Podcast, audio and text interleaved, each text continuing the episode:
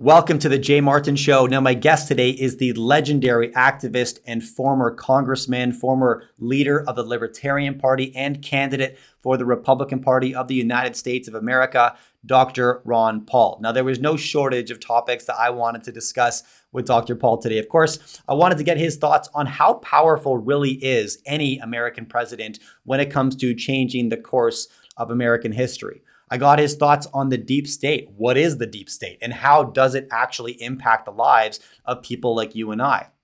I asked him about the decade of the 2020s and whether or not we will look back on this period as that crossing the Rubicon moment that changed the course of history forever. I got his thoughts on the Ukrainian crisis and how he thinks that could end. And most importantly, when thinking about the volatility and chaos that is likely to continue for the remainder of this decade, how regular people like you and I can weather that storm best. Now, I thoroughly enjoyed this conversation. I hope that you do too. I publish a weekly newsletter where I share the inside scoop on these interviews and any action items that I might be taking as a consequence. I publish every Sunday, it's free, and I absolutely love writing it. I'd love to have you join the team. If you're watching the YouTube video, there's a link in the YouTube description. If you're listening to the podcast, there's a link in the podcast description where you can subscribe to my weekly newsletter. Here is Dr. Ron Paul. Enjoy.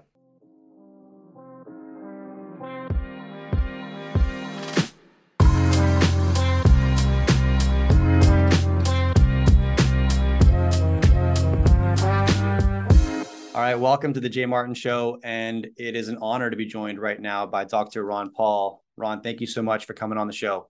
Jay, it's nice to be with you. I'm looking forward to this. And there's a handful of directions I want to go today. Here's a place that I think we should start. President Biden recently was asked about the uh, recession forecast, and his response was recession is very unlikely. And if so, it would be slight. Now, if you were sitting across the table from the president's and he said this to you, Dr. Paul, how would you respond? I would uh, try to clarify what he's talking about on recession, uh, because uh, it it by even the conventional st- wisdom, it's a re- uh, it's a recession that he's in denial, and of course that's a political statement. But I'd also point out that there's a lot of people who aren't in recession, and there's a lot of people who are in recession and they're being ignored. And uh, sometimes it isn't a monolith, and everybody's uh, punished the same way in the correction and uh, sometimes it's the middle class and the poor that suffer the most. And then when the government comes in and starts to try to correct it, they usually injure those individuals. The innocent people are injured more. So maybe he hasn't talked to enough people who are average people trying to uh, make a living and survive uh, the destruction of the dollar and the price increases and, and the distortions that we're dealing with. So I, w- I would start with a, a bit of information about what uh, what's really going on and that he does not have the privilege of just changing the definition, whether it's we're in a recession or not, or what inflation is all about, because he says uh, that uh, we we don't have any real inflation. Uh, mm. But that that of course is not true.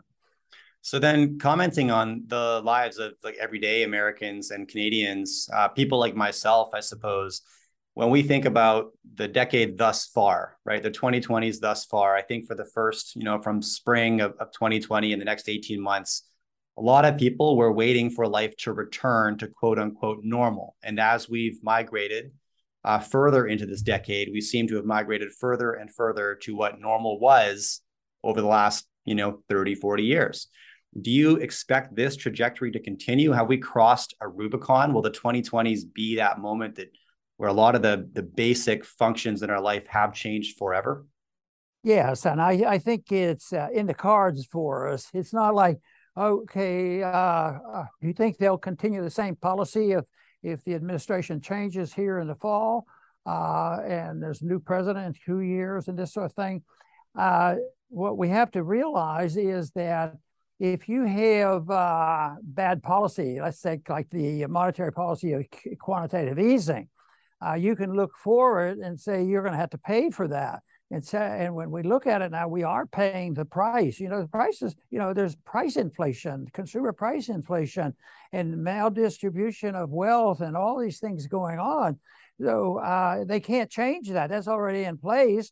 And uh, if you if you want to help, if you're president uh, or if you have any ability to control anything, you want to help by diminishing the pain and the suffering. So you have to change the policy, but that usually hurts more than uh, the consumers and the voters like. So they don't don't like this. So, uh, but they, I don't think you can solve the problem if somebody said, "Well, all we need to do is change uh, the head of, uh, you know, uh, the uh, leadership in the House and the Senate and a new president." Mm. Which could be a tremendous help because I do agree that things got a lot worse in the last couple years because of bad policy trying to correct something and not even recognize where the real problem is. And the real problem has been from the source of uh, making the government much bigger than it should be, both domestically and internationally.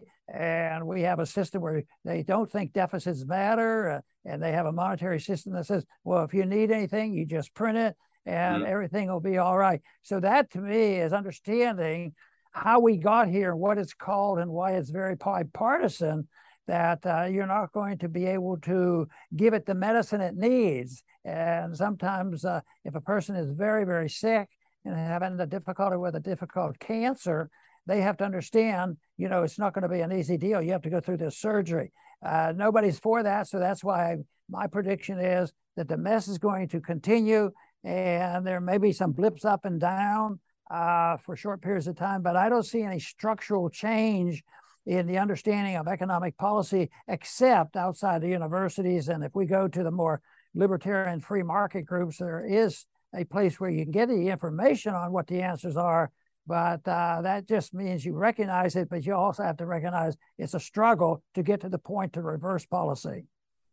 Now you hit on something there. I want to I want to pull on how effective and how impactful would a change of leadership be in terms of changing the macro trajectory. Like we're on this path, right? As a nation, can one individual, one leader really alter that path much or just the little nuances? I mean, I, I assume like when I think about when Bush took presidency, he didn't think that 9 11 would define his presidency, but it did, right? When Obama took the presidency, he seemed to think he could repair relationships with the Islamic world, right? When Trump took presidency, he thought he could rebuild manu- American manufacturing when they actually get in the seat, how effective can they truly be? And within the limits of their power, if the economy and the country are already on the path and it's it's like a freight train, you can't really slow it down in four or eight years. Well, I think if you get somebody in that can't possibly do everything that we have to do, you can't wave a wand and have a commodity standard of money. That's, that's not going to happen. But you could have somebody come in and have policy changes that will improve a lot because we could say the current president came in and his policies were worse, uh, made things worse uh, because they weren't good policies and, and he was just con- compounding the errors that we were working with. So it, uh, it can be helpful to have a leader come in and do these things, but it's still back to an overriding principle of uh, uh, what, what, what do people believe? When, when I was in Congress, uh, I didn't meet very many people who even had the vaguest understanding of what Austrian economics meant or, or why we should have a commodity standard of money. Right. Uh, but, but, they understood political power and why you had to do A, B, C and subsidize and support special interest groups so you could become a chairman and, and be a participant in passing out of the loot. Uh, but you could improve it, but it won't be the final answer. And I like to work on on both. I mean, like it on a short run to be helpful. You know, uh, try to cut spending. They, but the group there now will not. But you might be able to cut. Uh, and my argument, of course, during the early part of this century was get our troops home. You know, mm. and that may become more popular. That we'll, uh, you know, find out. Well, we just are running out of money. We'll start moving in that direction. But right now, uh, it's a major, major problem to change foreign policy and monetary policy and fiscal policy because we're locked in and it's strongly supported by Republicans and Democrats. So let's stick with policy for a minute there. Can you can you help me understand something? What is the purpose of the Inflation Reduction Act as you see it? you, you know, that's a good guess because uh, there was nothing there that uh, I could see that was going to uh, reduce uh, inflation because they talked about spending more money and different things, helping people who were suffering. and there were a lot of other details in there, but uh, it was not a, it was not going to uh, reduce inflation. The only thing that long term that in, uh, reduces inflation is uh, get, get hold of the money supply increases. And uh, take for instance when we were having in trouble in 08 the big big recession that was going on uh, people and the business people and everybody welcomed you know QE oh, you know there's more credit now. Take take the interest rates down. Take them down to zero even though it made no sense. Uh, so that's the type of thing they're talking about so if it's if it's just political mischief uh, more harm will come from it but it will be politically acceptable much more so than uh, if I were in and I had the authority and I say, well, look, uh, it's going to be hard picking and choosing special groups, who's going to get punished the most, and who's going to get cut. Just say, look, we're going to cut everybody by 2% this year. And next year, we'll cut everybody by 2%. You could work it out. It would amazingly you know, take a tremendous amount of time. But people would get hysterical about it because you'd never be able to catch up because prices are going up 8%. Mm. And you're going to cut spending. So it, is really tough uh, to, to do that and uh, but but but you can prevent, or at least you should prevent. You shouldn't add. Don't think that raising taxes on the rich or something like that will solve our problem. Or, or getting involved in foreign policy where you literally get involved in, uh, you know, Ukraine and pipelines and interference over the world and playing games with uh, uh, manipulating energy prices.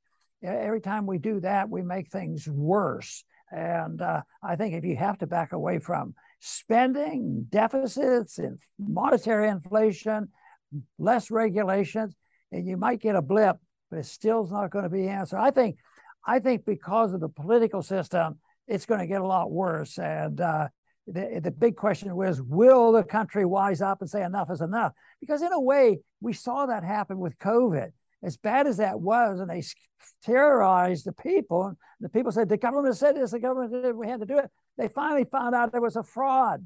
And now they and now uh, they have a, a lot of uh, booster shots available, millions and millions of booster shots, and nobody's taking them. So mm. people can wake up, and but they need a more waking up of the whole economy, and not to trust the government by just spending more money. So is that the only incentive for something like the Inflation Reduction Act is lip service to send a message to the public that says we are doing something to make your lives better, even if it's not effective and never going to be effective. It's just the posturing. Is it just to yeah. to convince voters? Is that all there is to it? I, I think that's the n- number one because, uh, but I think they also hope it will help you know, and for, okay. for a couple for a couple days it might help. And, and, and they don't understand our option that we're talking about because we, are talking about biting the bullet. And uh, yeah.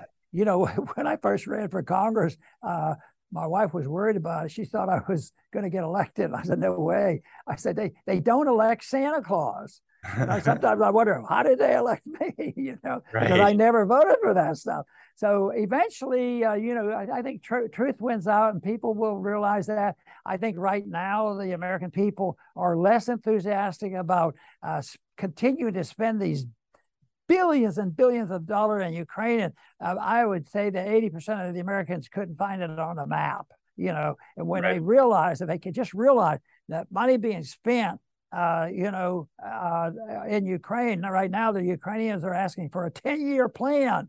I was kidding with Daniel. I said, I don't think it's going to last for 10 years, but it used to be the communists only wanted a five year plan, but they want a 10 year plan of us feeding more money and weapons into Ukraine to take care of their uh, problems that they've given to themselves. I want to I want to go down that path with you. First, one last question on domestic policy you know, wh- where is Powell sitting right now? Is his back against the wall, and is he very just strictly focused at this point on his uh, his memory when he's out of out of office? Like, is he going to look back on the decisions he's making today as you know he is he is Volcker, or like what's your expectation of what's going through Powell's mind right now, and if and when he's got to he's got to pivot, you know, when when is that going to occur? Well, everything or most things, every all the politicians do, but our president that you're talking about, Uh, he he's a kingpin on that. But the, the I think what happens is it's self deception. Uh, they want to deceive the people. And, you know, I guess he sort of thinks he could that he's not doing that badly. You know, and mm-hmm. he says there's there's no recession and inflation isn't so bad. I think they I, I think it's self deception. They brainwash themselves but more and more people are, are, are starting to realize, you know, usually it's argued that the uh, Federal Reserve tends to give a little protection to the president. But right now, it looks like I keep thinking, wonder why the Federal Reserve is doing this. I wonder if the Federal Reserve is sick and tired of Biden because what, what they're doing, you know, uh, they're they're doing what the other uh, Feds have done before, but this was done. Uh, this Fed is doing it with vigor. You know, it's not uh, 0.25 or 0.5 at a time. It's 0.75, and we're going to keep doing it. And uh, the economy is going to keep getting weaker. And I keep wondering, I wonder if they want to set the stage to get rid of, of Biden. But that's just my personal uh, theory. I know I nobody could prove that, but uh, it it it is it is a it is a mess. I'll tell you that. And uh, the Fed is involved, but uh, and I think there is a lot of the uh, conspiracy uh, uh, in, a, in the manner that the people, the really people who pull the string, strings, the deep state, the powerful people in the finances, the powerful people in international finance, and the warmongering in our foreign policy. Uh, that's that's uh, that's for very that's that's very real. But uh, how to analyze the president? I think most people would agree he's probably not well. you know, your theory, I'm really curious about it. And when the Democrats nominated Biden, um, I actually, my first thought was they're just throwing the election. They know they have nobody to run. They want another four years to regroup. So they're going to put this guy forward, knowing he doesn't have a chance. And uh, that'll buy them the time to rebuild the party. And then he won, and I couldn't believe it. And I was so, okay, you, you commented on something, though. You made a state, you said you made a statement. You said the deep state is very real. And I would just love, you know, a high level explanation, um, Dr. Paul. What is the deep state, and and what is the impact or purpose of the deep state? Well, it's probably more amorphous than some people believe. Uh, the uh, the one radical view would be, well, there are twelve in there. They get invitation, and they get together and they have a meeting and really give the strategy. But they have several of those groups, these uh, economic groups, uh, but they also are the people who get control of the, of the IMF and the World Bank and and uh, and uh, they're very very much involved. And finances, they're they're in, in that group too. But you usually have to toe along. But I don't think it's a monolith. Uh, uh, but I think it is a club. It is a club and they have a lot of clout and they scratch each other's back uh, because you could find out uh, who the lobbyists are. They, they're part of the deep state. And the, the biggest uh, uh lobbying group that uh, I thought was around Washington was the military industrial complex. You know, and guess what party had that one? It was bipartisan, you know, mm. because because if there's a war to support, boy, they come together for national security purposes. And it, the most nauseating thing is when you see some of their uh, uh, their congressional leaders say, well, we have to do this and we have to spend money and go over to Ukraine because we have to protect our Constitution. We have to protect our rights. We have to protect our national security. I said, what in thunder are they talking about? And uh, and I think that I, I think in many ways they're more nihilistic than patriotic. You know, they're they're they're, mm. they're nihilistic that they that they uh, blend things in and uh, and they don't worry about not uh, claiming they know the truth because they don't even believe in it. If they did, they would have a little trouble sleeping at night. What if you weren't a nihilist stuff? You started wars for 20 years and had millions of people die. So, whoop, bad, bad decision. Bring them home. Oh, oh that's going to be a job. That'll be complicated hope it isn't complicated. Uh, so th- that's that's the thing that that they do. They they just don't realize, and they don't want us to realize what they're doing. But I don't think I could I could you know if I sat and concentrated on, I could come up with some names that I think are very instrumental. But I don't think I don't think Biden, you know, was uh, chaperone into the presidency. uh, because he it was a political uh, support that he had gained. And even and you talk about maybe what what were they trying to do? It looks like I mentioned the Fed. Why is the Fed not helping the president? But uh, what hmm. what about the people who I don't think the Republicans will ever impeach uh, Biden because what what people are saying you know, there are now people out there, Democrats as well. They'll say, you, you, you know, Harris. What if we had Harris? Maybe it would be an argument. Right. Keep Biden, keep Biden around. right. Uh, it, it is it is philosophic and it's powerful and it's bipartisan. Uh, but uh, I still think that uh, the winning side will be getting the truth out uh, I often think about the uh, Bretton Woods. The Bretton Woods didn't break down because we finally got enough people in Congress that understood the issue. Uh, it went broke. Mm. They, they, lied to the people that we honored our dollar. We yeah. went broke, and yeah. Uh, it it broke down. And that's uh, sort of what happened to COVID. All the lockdowns that broke down too. Uh, yet the the issue of lockdown per se and the ability to do it, they probably were practicing because I believe that uh, they're capable of doing that again. But at least the people do eventually wake up. And I thought, I thought the parents right now are in a position where they're starting to wake up. And maybe this uh, uh, this election will guide us a little bit and say, hey, look, look at what happened. Who in the Thunder really gave them the support? It might be the parents of kids in school and looking at the trash that goes through a government school. I mean, that that is something that would be eh, revolutionary. It still would be difficult to do the shifting, but that's what has to happen first. I, I, I, uh, I'm a believer in the saying governments are always at behest of the prevailing opinion of the people uh, as long as people tolerate it, uh, mm. they will have it. Even the worst systems at times, you know, even Nazism and communism was tolerated until finally, you know, they were gone. I, I think the yeah. magic of the 20th century was uh, the magic of the Soviet system dissipating. Mm. what a wonderful thing. Too bad we didn't take advantage of it. Yeah, that's in, a, in a positive way. in a positive way, yeah. Oh man, there's so much there I want to pull on, but that last point, the Soviet system dissipated, and it's too bad that I guess America didn't take advantage of it. But America was sort of sucked into a power vacuum as a consequence. I mean, was that the event that created the accidental American empire because there was this void of power that the balance of power between two major parties suddenly vanished and one was hmm. left standing by no means of their own. What do you what do you think? I think that's more of an excuse. Uh, that is okay. true, uh, but because there was uh, there was chaos in in uh, in Ukraine, and there was legitimate complaints. Yeah. Uh, it, it wasn't a justification for us to steal sixty-seven billion dollars from the American taxpayer and send money over there and compound the problems and undo a coup uh, you know, uh, uh, you know, participate in a coup to undo an elected government. Uh, so that uh, no, we don't need to do that. I, right. I don't think it, it, because we can't do it because it looks good for the world, and we're going to bring about peace.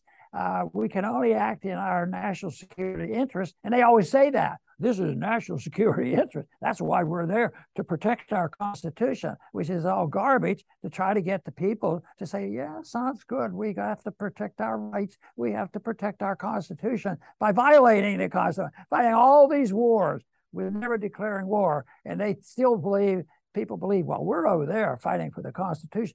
They have to do this because accepting responsibility for the tragedy of the wars since World War II ended is just more than they can handle. Now, what do you have to say to somebody who says, look, these are a necessary means to an end, and the everyday American may not understand it, but the world's a dangerous place, and America needs to be in control of their adversaries. And sometimes that means blurring the lines a little bit, right? What do you have to say to that, Dr. Paul? I would say it always backfires and makes it mm. less safe. Uh, I use the example of Vietnam. I was drafted in 63. The war had gone on for 10 years plus because the French were there and they finally oh, I've had enough of this. The Americans jump in, oh, this is a neat little war over here. And we have to stop the domino effect of all those communists. They're going to take over all the Far East, and Vietnam is going to fall. So they say we have to do this uh, for the betterment of the world, uh, you know, and the people. So we go over and we lose, uh, you know, 68,000 people. And uh, and all that tragedy of with good intentions. Good intentions won't work mm. if they're bad policy. So they did that, and uh, and and, and it, it got a lot worse. And my answer is is we lost the war. We limped away. We wimped away. We surrendered, and we finally had enough sense to quit killing each other. And guess what? Peace broke out. At least you know a type of peace, and we started talking to the Vietnamese. A lot of them came here. We trade with Vietnam. Mm. And I said, so much more was gained by just having peace rather than playing games that we were going to, uh, you know, pr- protect it and make his system, make them good, good Republicans and Democrats. And that's why we go to the Middle East, teach them about democracy, you know, that sort of thing. So okay. that doesn't work.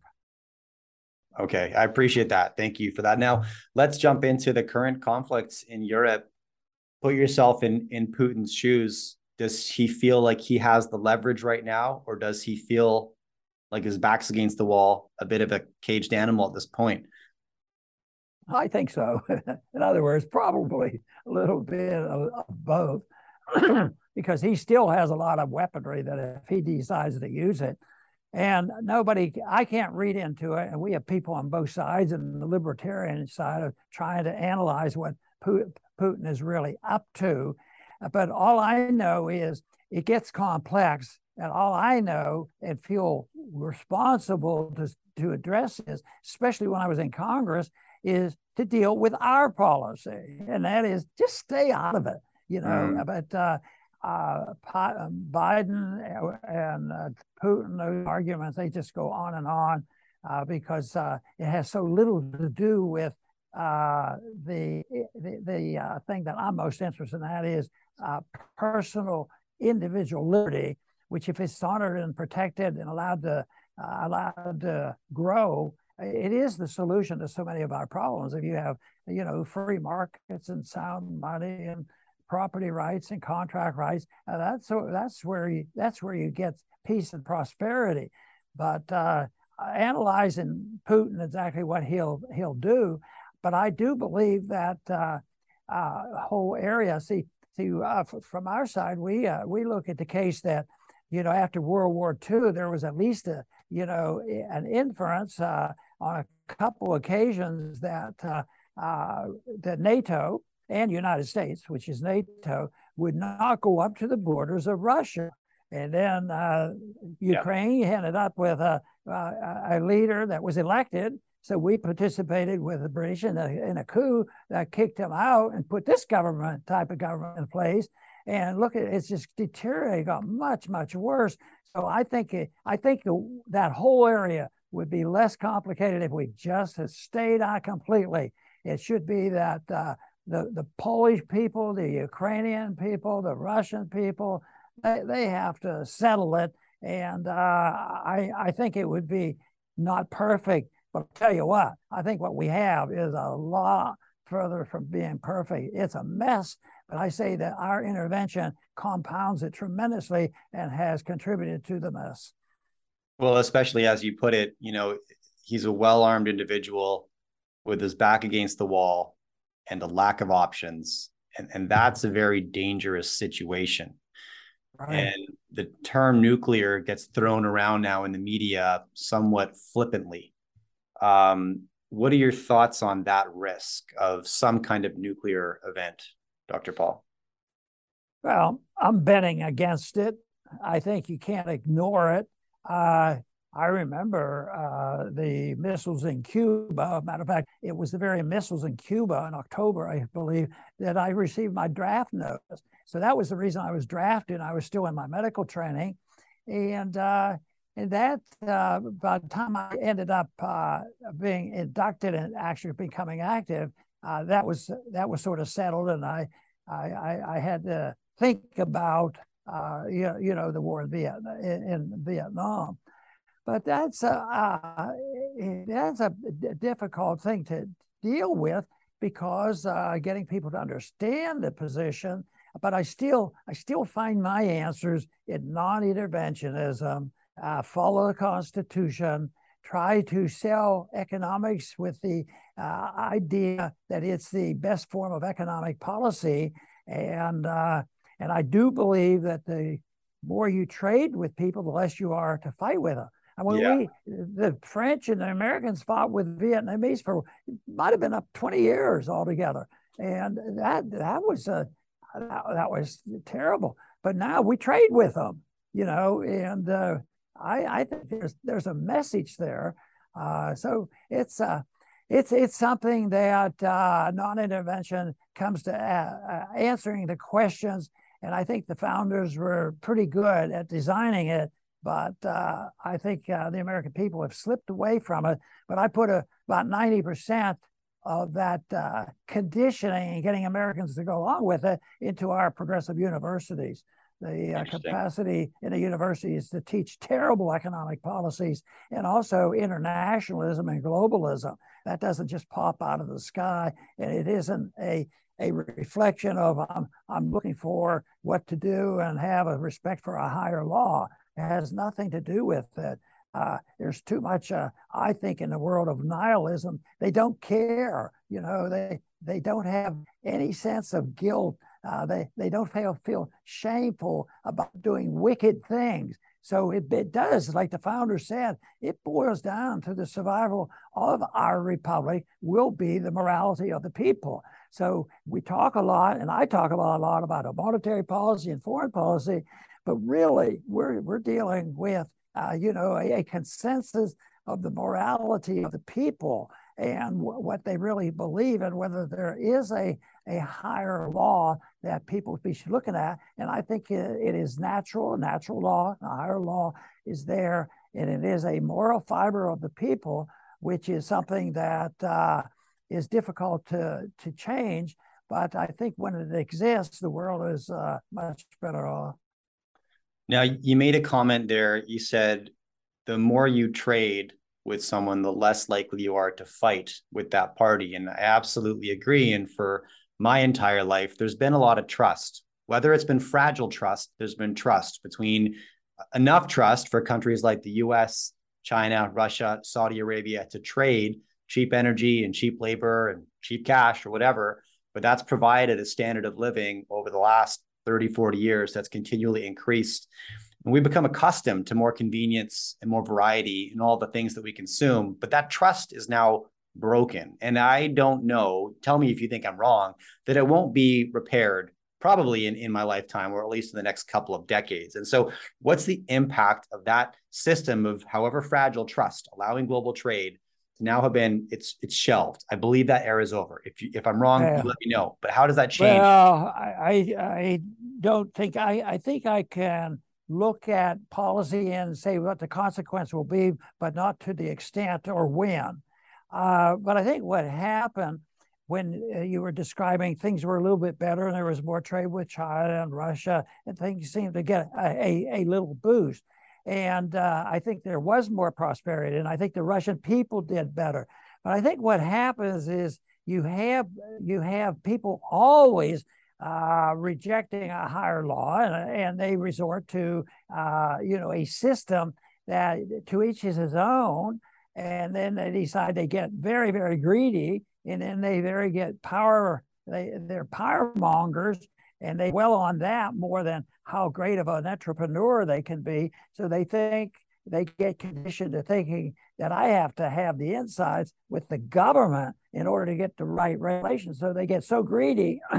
Instead of saying I have to work harder and get the government off my back, they say I have to get a better lobbyist and that's excuse me and that's what's happened they they have the lobbyists up there and they want their special interest and then it becomes a contest then they want protectionism and then they want to become more aggressive not just protectionism they want to punish then they go into the sanctions and unfortunately there are too many republicans that support that but the democrats do it as well interesting okay now talk to me about if you can, you know, how people may position themselves to protect themselves from whatever chaos may um, occur during this transition period. And I like, so let me put this in perspective. What I do is I, I like to own hard assets. I like to remove myself from the volatility of the world and retain as much personal sovereignty as I can. I own physical gold. I, I have a variety of hard assets in my portfolio, and I like to have things that are kind of off grid.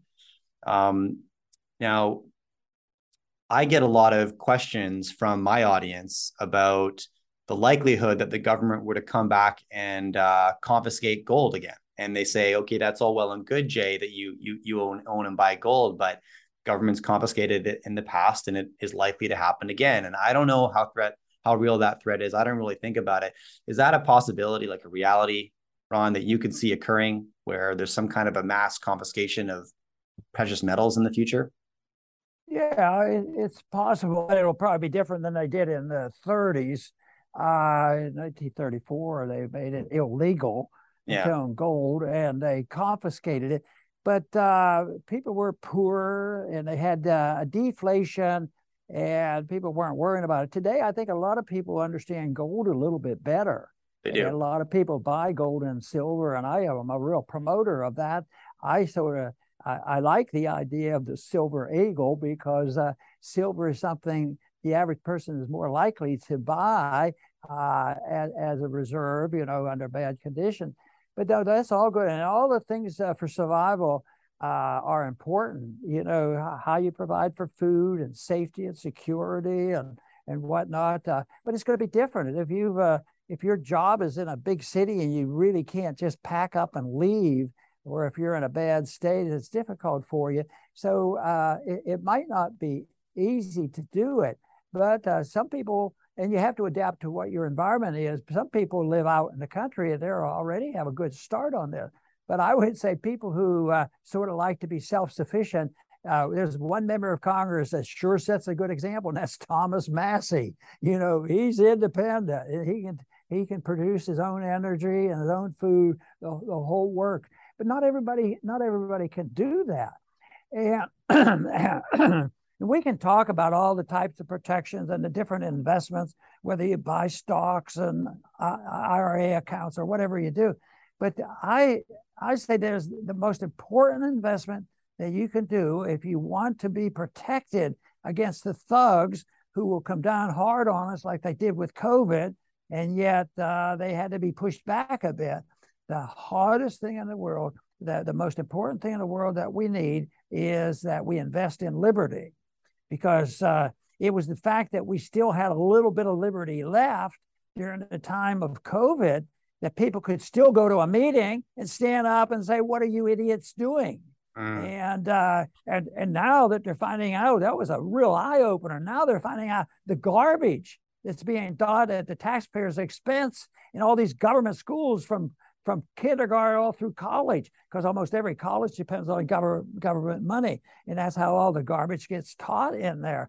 And I, that uh, that is why the most important investment that a person makes long term is to participate in uh, promoting individual liberty. Uh, I've been involved in economic education. I've been involved in political activities, uh, and I, I think that's real, real important and uh, I have a homeschooling group that, uh, uh, you know, it's not huge, but uh, we have a significant number of people because it's it's designed to try to t- teach the things we're talking about here. Uh, an economic policy they'll never get in a government school, mm. a foreign policy that's considered treasonous by those who would like to cancel us.